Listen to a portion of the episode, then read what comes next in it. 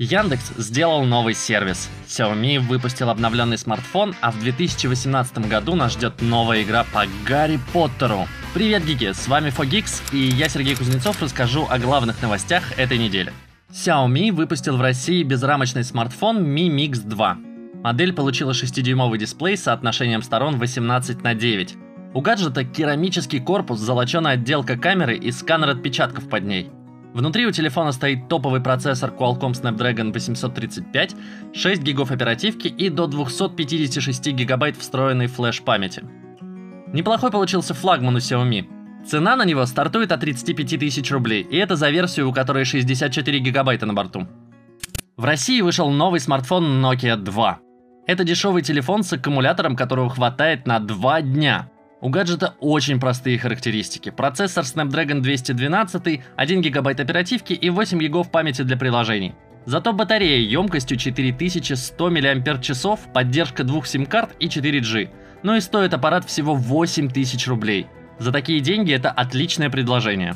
Вы еще пользуетесь Твиттером? Я тоже почти нет, но на этой неделе в сервисе микроблогов увеличили лимит символов со 140 до 280 символов в одном твите. Не знаю, поможет ли это нововведение вернуть популярность этому сервису.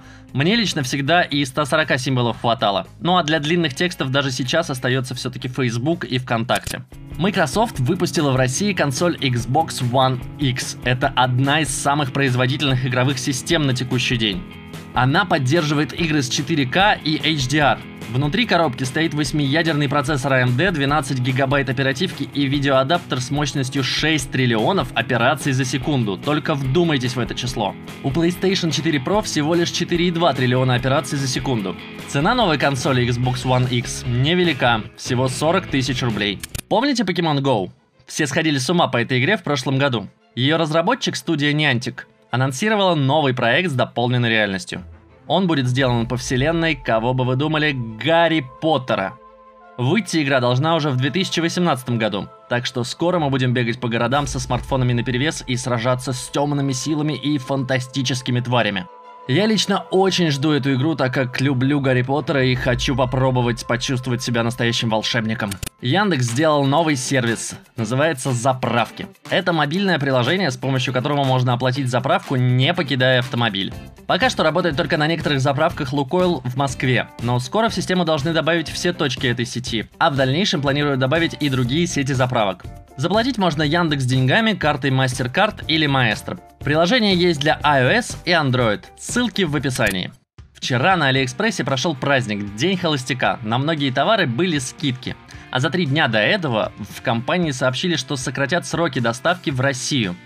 Раньше жителям нашей страны приходилось ждать 45 дней. Теперь же торговая площадка обещает привозить товары за 10 дней. Посмотрим, как это будет работать, но если это правда, то покупать на Али станет намного удобнее. Меня вот всегда раздражало именно то, что приходится ждать доставки больше месяца. Теперь все должно стать немножко легче.